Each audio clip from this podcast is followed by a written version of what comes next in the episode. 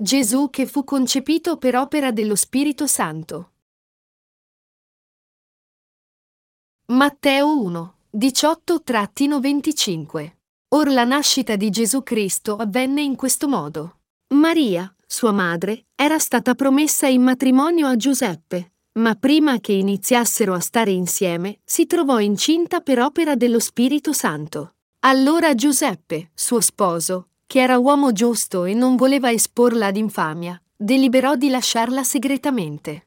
Ma, mentre rifletteva su queste cose, ecco che un angelo del Signore gli apparve in sogno, dicendo, Giuseppe, figlio di Davide, non temere di prendere con te Maria come tua moglie, perché ciò che è stato concepito in lei è opera dello Spirito Santo. Ed ella partorirà un figlio e tu gli porrai il nome Gesù, perché egli salverà il suo popolo dai loro peccati or tutto ciò avvenne affinché si adempisse quello che era stato detto dal Signore, per mezzo del profeta che dice, Ecco, la Vergine sarà incinta e partorirà un figlio, il quale sarà chiamato Emanuele che, interpretato, vuol dire Dio con noi. E Giuseppe, destatosi dal sonno, fece come l'angelo del Signore gli aveva comandato e prese con sé sua moglie. Ma egli non la conobbe, finché ella ebbe partorito il suo figlio primogenito, al quale pose nome Gesù. Matteo capitolo 1 descrive la nascita di Gesù nei dettagli. Secondo la logica umana, una vergine che non è mai stata con un uomo non può avere un bambino, figlio. Una gravidanza è possibile solo quando c'è stato un rapporto sessuale tra un uomo e una donna. Pertanto, in tutta la storia di tutte le epoche, questo tipo di nascita straordinaria è visto solo come un mito. Tuttavia, questo fu possibile a Dio. Noi possiamo comprendere questo se esaminiamo attentamente il motivo per cui nacque Gesù. Il motivo per cui Gesù Cristo, che è Dio nella sua essenza, nacque in forma umana attraverso la Vergine Maria fu per salvare il suo popolo da tutti i peccati. In altre parole, per salvare i peccatori dai loro peccati, egli stesso dovette venire come il Salvatore. Per salvare i peccatori, era necessario uno senza peccato come propiziazione per i nostri peccati. Un Giovanni 2 e 2, e quello era Gesù Cristo, che era Dio stesso. Per una vergine che è promessa per sposarsi avere un bambino prima del matrimonio è un'azione che merita le critiche della società come un comportamento illegale. Questo era un peccato che poteva meritare la pena di morte fra gli ebrei in quel tempo. La legge di Israele comandava che chi commetteva adulterio venisse lapidato. Secondo la lezione odierna delle scritture sopra, Maria e Giuseppe erano promessi sposi. Giuseppe e Maria erano entrambi timorati di Dio. Così, per via dell'evento meraviglioso che era capitato loro, impararono a seguire il piano di Dio con la fede che teme Dio. Le scritture riportano specificatamente questo evento storico in Isaia 7 e 14. Perciò il Signore stesso vi darà un segno. Ecco, la Vergine concepirà e darà alla luce un figlio e gli porrà nome Emanuele. E di nuovo, Isaia 9 e 6 afferma, poiché un bambino ci è nato, un figlio ci è stato dato. Sulle sue spalle riposerà l'impero, e sarà chiamato consigliere ammirabile, Dio potente, Padre eterno, Principe della pace. E così fu adempiuto. Anche Michea 5 e 2 riporta, ma tu, o Betlemme Efrata, anche se sei piccola fra le migliaia di Giuda, da te uscirà per me colui che sarà dominatore in Israele, le cui origini sono dai tempi antichi, dai giorni eterni. Questo passaggio profetizza la nascita di Gesù in maniera definitiva e concreta. I libri di Michea e Isaia sono profezie che furono registrate dai profeti Michea e Isaia, poiché le parole di Dio erano in loro, ispirate dallo Spirito Santo. Essi sapevano dalla profezia di Dio della nascita di Gesù Cristo, che doveva nascere oltre 700 anni dopo di loro, e la registrarono. Oltre a questi passaggi, ci sono molti punti nella Bibbia che profetizzano la nascita di Gesù direttamente o indirettamente. Questo è davvero sorprendente. La nascita di Gesù era un mistero impossibile a meno che non fosse stata progettata e fatta da Dio stesso. Questo prova che Dio Padre aveva progettato la nascita di Gesù da sempre, cioè dall'inizio, prima che ci fosse la terra. Proverbi 8 e 23. La Bibbia è composta da 39 libri del Vecchio Testamento e 27 libri del Nuovo Testamento, per un totale di 66 libri. Il Vecchio Testamento è composto dai libri della legge e dai libri dei profeti, mentre il Nuovo Testamento fornisce i Vangeli, le epistole e l'Apocalisse. Il Vecchio Testamento è scritto per lo più in ebraico e aramaico e il Nuovo Testamento è scritto in greco. La forza della lingua ebraica è nel suo significato preciso e la forza della lingua greca è nel suo ampio vocabolario. La Bibbia fu scritta in un periodo di oltre 1600 anni in diversi secoli da circa 40 persone in molti luoghi diversi.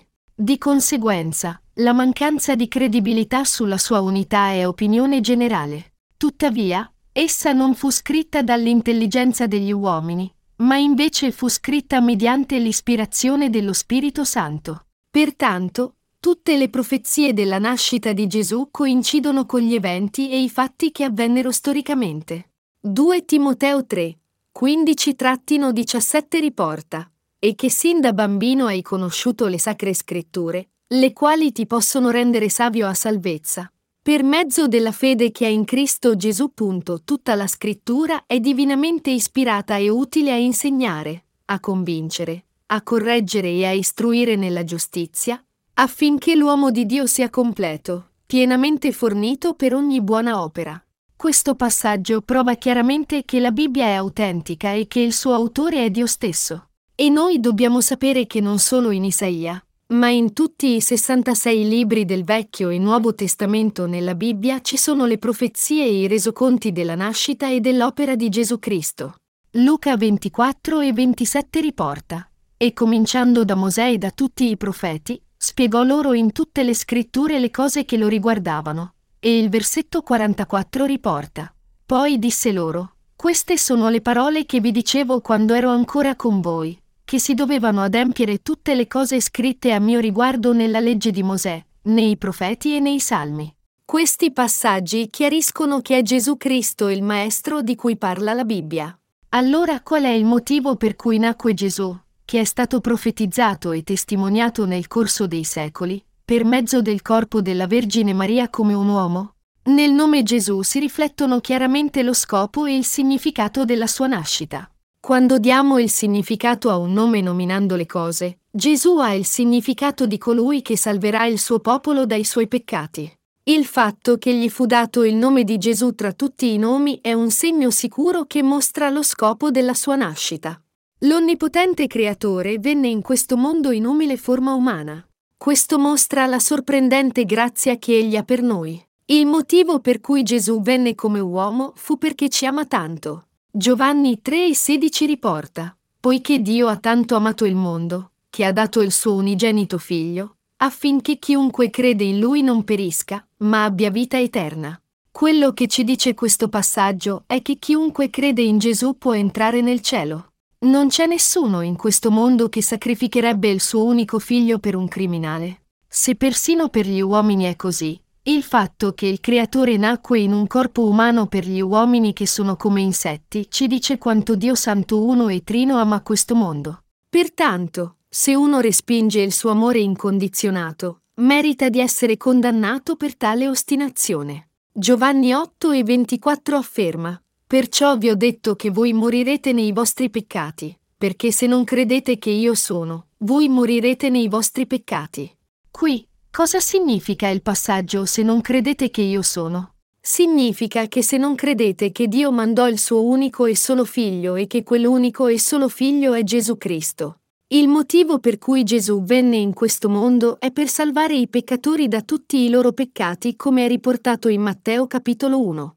L'opera del Vecchio e Nuovo Testamento è l'opera dello Spirito Santo. Lo Spirito Santo è reale e vivo. Poiché è reale che venne su questo mondo per caricarsi i peccati del mondo, fu crocifisso sulla croce e risuscitò il terzo giorno. Lo Spirito Santo è un'altra persona. E uno Spirito reale di Dio Santo proprio come Gesù. Lo Spirito di Dio, lo Santo Spirito è anche Dio stesso. Ho menzionato prima che l'opera della Bibbia è l'opera dello Spirito Santo. Genesi 1 e 2 riporta, la terra era informe e vuota e le tenebre coprivano la faccia dell'abisso. e lo Spirito di Dio aleggiava sulla superficie delle acque. Lo Spirito di Dio in questo passaggio è lo Santo Spirito. Lo Spirito Santo esiste davvero proprio come esistono Dio Padre e Gesù. Lo Spirito Santo è anche nominato nella lezione delle scritture odierna che abbiamo letto. Maria, sua madre, era stata promessa in matrimonio a Giuseppe. Ma prima che iniziassero a stare insieme, si trovò incinta per opera dello Spirito Santo. Questo passaggio ci dice che Gesù fu concepito per opera dello Spirito Santo nella Vergine Maria. Pertanto, in realtà, Dio Padre, Gesù il Figlio e lo Spirito Santo sono lo stesso Dio per noi. Perché Gesù venisse in questo mondo come nostro Salvatore, ci fu la collaborazione con Dio Padre e lo Spirito Santo che rese possibile per Gesù essere il Salvatore. Tuttavia, alcuni trovano questa parte difficile da credere e chiedono prove che dimostrino questo, dicendo che è assurdo. Allora, io posso dare a queste persone l'opera della Trinità in dettaglio dalle scritture nelle opere di Dio Padre, Gesù il Figlio e lo Spirito Santo. Proprio come voi esistete davvero, Gesù, lo Spirito Santo, e Dio Padre esistono davvero. Come noi siamo tutti uomini, ma ogni individuo è differente e unico rispetto agli altri, il ruolo di ognuno nella Trinità è diverso, ma essi sono un solo Dio. Io vi dico che lo Spirito Santo è lo Spirito Divino. Lo Spirito Divino, lo Spirito Santo è una persona e ha il suo carattere indipendente. Fu mediante l'opera di Dio uno e trino che il Salvatore dell'umanità, Gesù, venne su questo mondo attraverso Maria. Pertanto, noi sappiamo che nell'opera di salvezza, il Padre, Figlio e Spirito Santo operarono insieme. Ecco perché Gesù comandò ai suoi discepoli andate dunque, e fate discepoli di tutti i popoli, battezzandoli nel nome del Padre e del Figlio e dello Spirito Santo. Matteo 28, 19. Appena prima di salire al cielo. L'opera di Dio che creò l'universo e ogni opera che Dio ha fatto non sono compiute solo da Dio Padre, o solo da suo Figlio Gesù Cristo, ma sono fatte da Dio Padre, il Figlio Gesù, e lo Spirito insieme poiché essi si consigliano su tutte le opere e compiono ogni opera. Noi fummo salvati dai nostri peccati credendo in quello che il Salvatore ha fatto per noi. Poiché Gesù è un essere vero, lo Spirito Santo è un essere vero essendo un altro carattere di Dio. Proprio come Gesù è un essere vero, lo Spirito Santo è un essere vero essendo un'altra persona di Dio proprio come Gesù. Pertanto, tutte le opere nell'universo sono opera di Dio uno e trino. Veramente, non solo lo Spirito Santo risiede nei cuori di noi che crediamo nel Vangelo dell'acqua e dello Spirito, ma inoltre egli ci dice e insegna la verità e ci guida verso la strada della vita. Guardiamo Giovanni capitolo 14. Giovanni 14, 25-26 dice, Vi ho detto queste cose, mentre ero con voi, ma il Consolatore, lo Spirito Santo, che il Padre manderà nel mio nome, vi insegnerà ogni cosa e vi ricorderà tutto ciò che vi ho detto. Ecco perché la Bibbia chiama lo Spirito Santo il Consolatore. Lo Spirito Santo che il Padre avrebbe mandato vi insegnerà ogni cosa e vi ricorderà tutto ciò che vi ho detto. Lo Spirito Santo Consolatore ci insegna la verità. Egli ci insegna la verità su tutte le cose come quello che compiace Dio Padre e qual è la sua volontà. Inoltre, Colui che ci ricorda ciò che il Signore ci ha insegnato è lo Spirito Santo. Ecco perché la Bibbia ci dice che l'unzione che avete ricevuto da Lui dimora in voi e non avete bisogno che alcuno voi insegni. 1 Giovanni 2 e 27. Questo significa che lo Spirito Santo ci insegna riguardo a Dio poiché Egli risiede nei nostri cuori. Ecco perché lo Spirito Santo è il consolatore.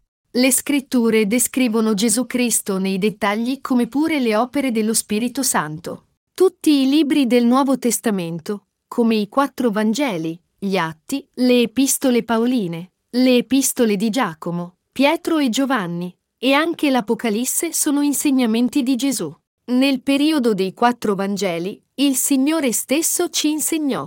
Quando il periodo del Vangelo finì, Gesù salì al cielo. Egli promise che avrebbe mandato lo Spirito Santo il giorno di Pentecoste, e da allora è l'epoca dello Spirito Santo. Questo è il periodo dello Spirito Santo.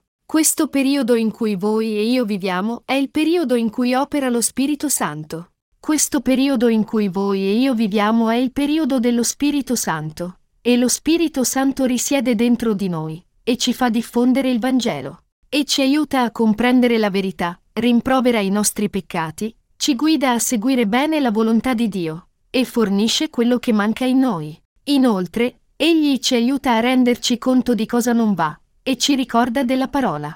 Il Vangelo dell'acqua e dello Spirito è il Vangelo dello Spirito Santo. Questo significa che lo Spirito Santo opera con il Vangelo dell'acqua e dello Spirito. Perché lo Spirito Santo compie quest'opera? Perché questo è il periodo dello Spirito Santo. Gesù Cristo nacque in questo mondo e si caricò i nostri peccati mediante il suo battesimo, ricevette il giudizio, salì al cielo e un giorno tornerà. Fino al ritorno di Gesù, lo Spirito Santo opera insieme alla parola scritta. Lo Spirito Santo è Dio che opera attraverso la parola di Dio. Quando Maria accettò il messaggio di Dio, lo Spirito Santo operò perché avesse il bambino Gesù. Lo Spirito Santo diede la capacità che rese possibile che il bambino Gesù nascesse perché Maria che sentì le parole di Dio accettò il messaggio di Dio dicendo, Ecco la serva del Signore avvenga secondo la tua parola. Di fatto, lo Spirito Santo opera attraverso quello che fu profetizzato. Matteo 1, 22-23 dice, Or tutto ciò avvenne affinché si adempisse quello che era stato detto dal Signore, per mezzo del profeta che dice, Ecco, la Vergine sarà incinta e partorirà un figlio, il quale sarà chiamato Emanuele che, interpretato, vuol dire Dio con noi noi dobbiamo sapere che lo Spirito Santo opera per quelli che credono nella parola scritta di Dio. In Luca, la Bibbia ci dice che l'angelo Gabriele, che apparve a Elisabetta, appare anche a Maria e le dice tu sei benedetta tra le donne. Il figlio che porti sarà grande. Grande significava il Salvatore. Allora Maria si spaventò e domandò, come può essere questo se non conosco uomo? Gabriele le disse che anche la tua parente Elisabetta ha concepito un figlio da vecchia, e questo è ora il sesto mese per lei che era chiamata sterile. Allora Maria accettò le parole di Dio che l'angelo le aveva dato e disse, Ecco la serva del Signore. Avvenga secondo la tua parola.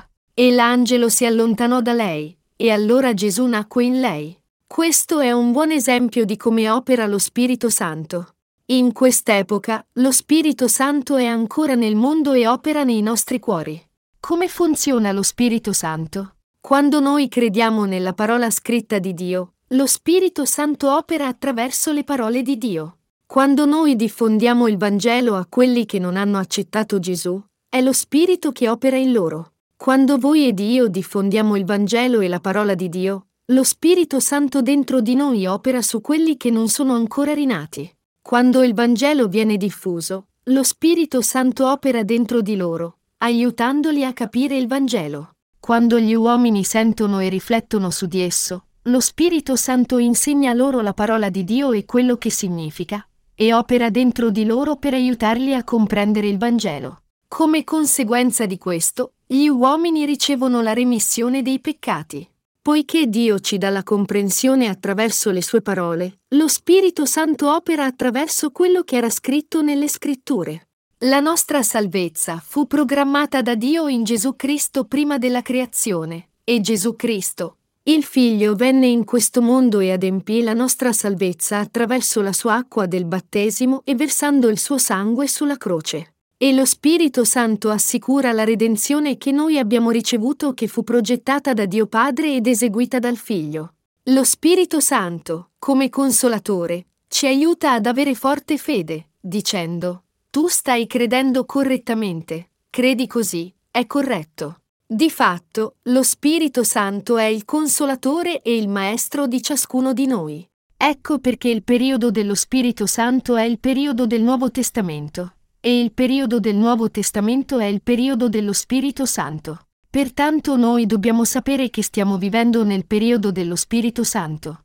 È vero che Maria concepì un bambino per mezzo dello Spirito Santo quando accettò le parole di Dio che egli le diede, e mediante l'opera dello Spirito Santo, il bambino Gesù nacque al mondo. Noi ringraziamo nostro Dio che ci diede questa salvezza. L'opera dello Spirito Santo ci consente di salvarci. Concepito dallo Spirito Santo significa che la salvezza che abbiamo viene da Dio. Questa non è un'opera compiuta da un grande fondatore di una religione, ma da Dio Padre, Figlio e Spirito Santo per renderci suoi figli. È così che fummo salvati dai nostri peccati e ricevemmo la remissione dei peccati. Ecco perché il fatto che fummo salvati è per opera dello Spirito Santo. Ed ecco perché siamo grati. In termini generali, noi conosciamo Gesù piuttosto bene, ma non sappiamo molto dello Spirito Santo. Tuttavia, in realtà, colui che risiede dentro di noi è lo Spirito Santo. Come si dice che Gesù è nello Spirito Santo e lo Spirito Santo in Gesù Cristo, il Figlio nel Padre e il Padre nel Figlio, fu Gesù che mondò i nostri peccati prima di salire al cielo. E ora è lo Spirito Santo che vive dentro di noi nella nostra fede. Gesù Cristo, veramente, venne su questo mondo, cancellò tutti i peccati vostri e miei, e salì al cielo. E ora la fede che crede in Gesù Cristo e nella parola di Dio, e nello Spirito Santo risiede dentro i vostri cuori. Voi ed io siamo sotto il controllo dello Spirito Santo. Pertanto noi dobbiamo conoscere molto bene lo Spirito Santo. Se voi e io rendiamo insoddisfatto lo Spirito Santo che vive dentro di noi, questo dispiace a Dio. Quando noi compiacciamo lo Spirito Santo che vive dentro di voi e me seguendo le sue istruzioni, non solo siamo pieni di gioia, ma anche Dio è compiaciuto. Pertanto, poiché la nostra fede che crede in Gesù Cristo nei nostri cuori dovrebbe essere salda, dovete essere anche consapevoli dello Spirito Santo che vive dentro di voi. Quando noi siamo consapevoli dello Spirito Santo, possiamo avere un rapporto appropriato con Dio. E solo quando siamo consapevoli dello Spirito Santo, lo Spirito Santo opera dentro di noi e fa intercessioni a Dio per conto nostro, ci aiuta a comprendere la volontà di Dio e ci conduce sui percorsi della giustizia. Ma se noi dispiacciamo allo Spirito Santo, allora lo Spirito Santo si intristisce e dice, fai quello che vuoi, sbrigatela da solo. Allora ci sentiremmo abbandonati da Dio e saremmo depressi e confusi e sentiremmo di essere a 9000 km di distanza da Dio. Così, noi dobbiamo conoscere bene lo Spirito Santo, che vive dentro di noi. Mediante l'opera dello Spirito Santo dentro di voi e me, Gesù ci ha salvati e lo Spirito Santo opera ancora dentro di noi per guidarci. Comprendete questo? Sì. Il motivo per cui comprendete questo è che avete ricevuto la remissione dei peccati, e ora lo Spirito Santo dimora dentro di voi. Quelli che non sono stati salvati e così non hanno lo Spirito Santo nei loro cuori non possono comprendere la parola di Dio e dicono che la parola è illogica. Non c'è niente di più logico della Bibbia che fu scritta su ispirazione dello Spirito Santo. L'introduzione, il corpo e la conclusione sono chiari e ovvi nella Bibbia. Tuttavia, quelli che non sono ancora rinati non possono vedere affatto l'autenticità della Bibbia. Così, Gesù li considera ciechi, dicendo, può un cieco far da guida a un altro cieco? Non cadranno tutti e due nella fossa? Luca 6,39 Una volta incontrai un pastore. Questo pastore un giorno mi disse, se puoi spiegarmi secondo la logica umana come Gesù nacque dal corpo di una vergine, allora crederò nella parola di Dio così com'è.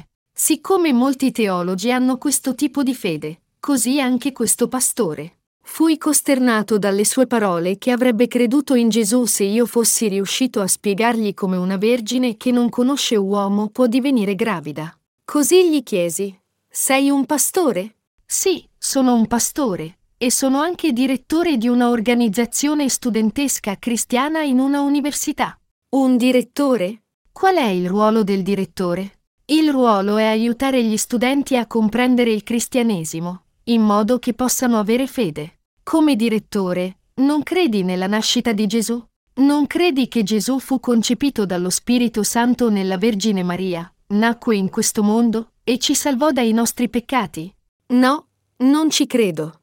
Allora, prima dovresti vergognarti di te stesso. Secondo, non puoi chiamarti pastore, cioè colui che ha cura del suo gregge. Sei solo un pastore di professione che lo fa semplicemente per guadagnarsi da vivere. Egli disse che una gallina può deporre uova non fertilizzate, ma avere un figlio senza conoscere uomo è impossibile. Io dissi, Ecco perché dico che non devi essere un pastore autentico, ma lo stai facendo solo per guadagnarti da vivere. Come puoi condurre gli studenti a Gesù se non comprendi neanche questo e non hai fede in questo? Dovresti lasciare l'organizzazione studentesca cristiana che dirigi. Non li conduci a Gesù.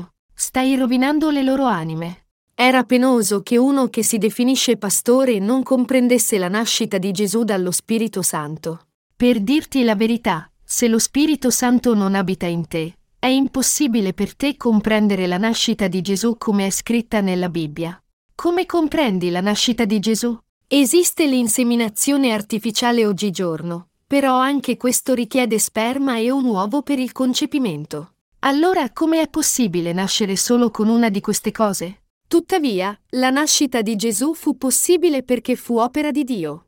L'evento della nascita del bambino Gesù attraverso la Vergine Maria per opera dello Spirito Santo fu profetizzato oltre 700 anni prima che nascesse Gesù. Perché c'è il passaggio in Isaia. Ecco, la Vergine concepirà e darà alla luce un figlio e gli porrà nome Emanuele. Quando Dio vuole farci conoscere il suo piano stupefacente per noi, egli spesso lo rivela attraverso un evento particolare che non è possibile mediante la capacità umana.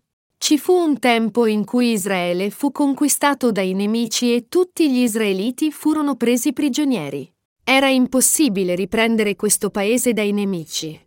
Tuttavia, Dio promise che questo paese sarebbe stato ripristinato entro 70 anni.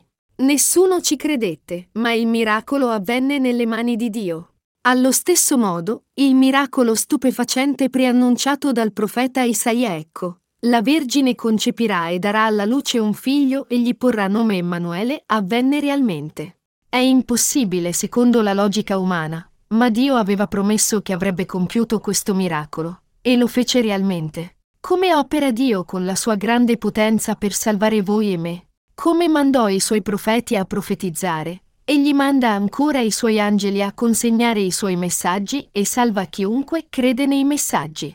Pertanto, la salvezza per voi e per me è opera dello Spirito Santo. Mediante le opere di un Dio uno e trino Dio Padre, Gesù il Figlio, e lo Spirito Santo, noi siamo stati salvati. Così, anche ora Dio manda lo Spirito Santo a chiunque accetti la sua parola e lo rende figlio di Dio. Quando noi fummo salvati, Ciò avvenne o ricevemmo lo santo perché qualcuno gridò, ricevi questo fuoco o ricevi questo Spirito Santo? No, lo Spirito Santo opera sempre attraverso la parola scritta. Se leggiamo la parola da soli, o se qualcuno la predica non, se noi crediamo nella parola, lo Spirito Santo opera dentro di noi per aiutarci a comprendere la parola e ci rassicura. Così lo Spirito Santo adempie la parola dentro di noi così come essa è scritta. Ecco perché Dio dà lo Spirito Santo in dono a quelli che credono nella parola.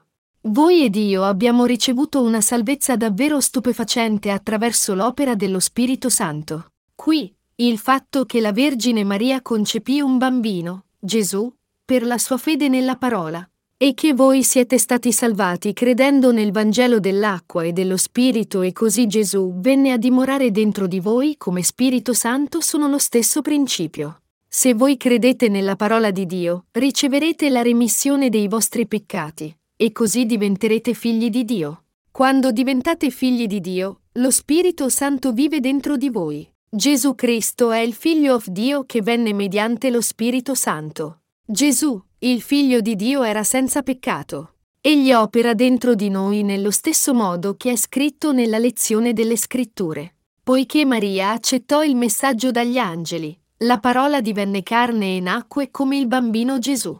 È così che opera la parola. È così che Gesù divenne il nostro Salvatore. Quando diciamo l'opera dello Spirito Santo, qualcuno potrebbe immaginare che lo Spirito Santo apparve a Maria e le disse io opererò attraverso di te d'ora in poi, e operò qualche magia. Non fu così che avvenne. Non fu così che Dio operò. Quando Dio manda la sua parola, se noi accettiamo la parola di Dio, lo Spirito Santo opera dentro di noi insieme alla parola di Dio, e di conseguenza, la parola viene adempiuta dentro di noi poiché crediamo. Lo stesso principio viene applicato alla nascita di Gesù e alla nostra rinascita. Fu così che avvenne quando riceveste la remissione dei vostri peccati. Fu così che andò quando io rinacqui. Quando noi accettiamo e crediamo nella parola di Dio, i nostri peccati sono veramente cancellati e lo Spirito Santo assicura che ciò avvenga. È così che operano Gesù e lo Spirito Santo. Non è sorprendente?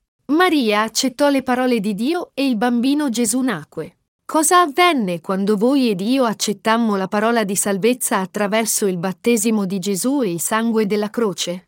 Le vostre anime rinacquero come giuste o no? Esse rinacquero. C'era lo Spirito Santo in Gesù o no? Sì. Lo Spirito Santo era in Gesù dalla sua nascita. C'è lo Spirito Santo dentro di noi che ci ha fatti rinascere mediante il Vangelo dell'acqua e dello Spirito. Sì, è lo stesso miracolo. È lo stessa parola. Comprendete la parola che Gesù nacque dall'opera dello Spirito Santo? Sì, è la stessa opera. È sorprendente. Pertanto, quando noi riceviamo la remissione dei nostri peccati accettando Gesù, questa non è la fine. Lo Spirito Santo che vive realmente in noi ci insegna e ci guida come un maestro. Pertanto, è lo Spirito Santo dentro di noi che regna sopra di noi e ci guida. Pertanto, noi non siamo soli.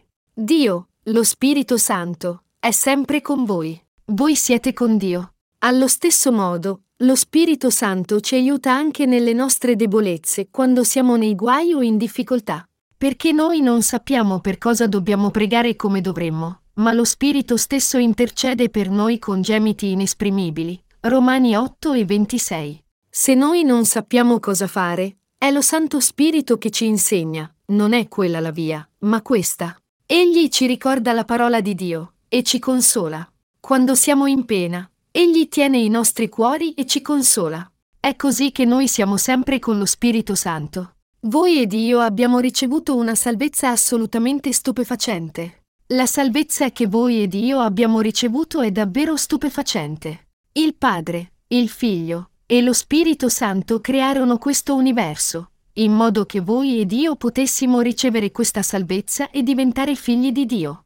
Noi dobbiamo sapere questo. Perché Dio creò il mondo? Egli creò il mondo in modo che persone come voi e me, quelli che hanno ricevuto la remissione dei peccati, potessimo essere i padroni di questo posto. Ecco perché la nostra salvezza fu progettata prima della creazione. Essa era stata progettata da sempre, molto prima che voi ed io fossimo salvati dai nostri peccati odierni.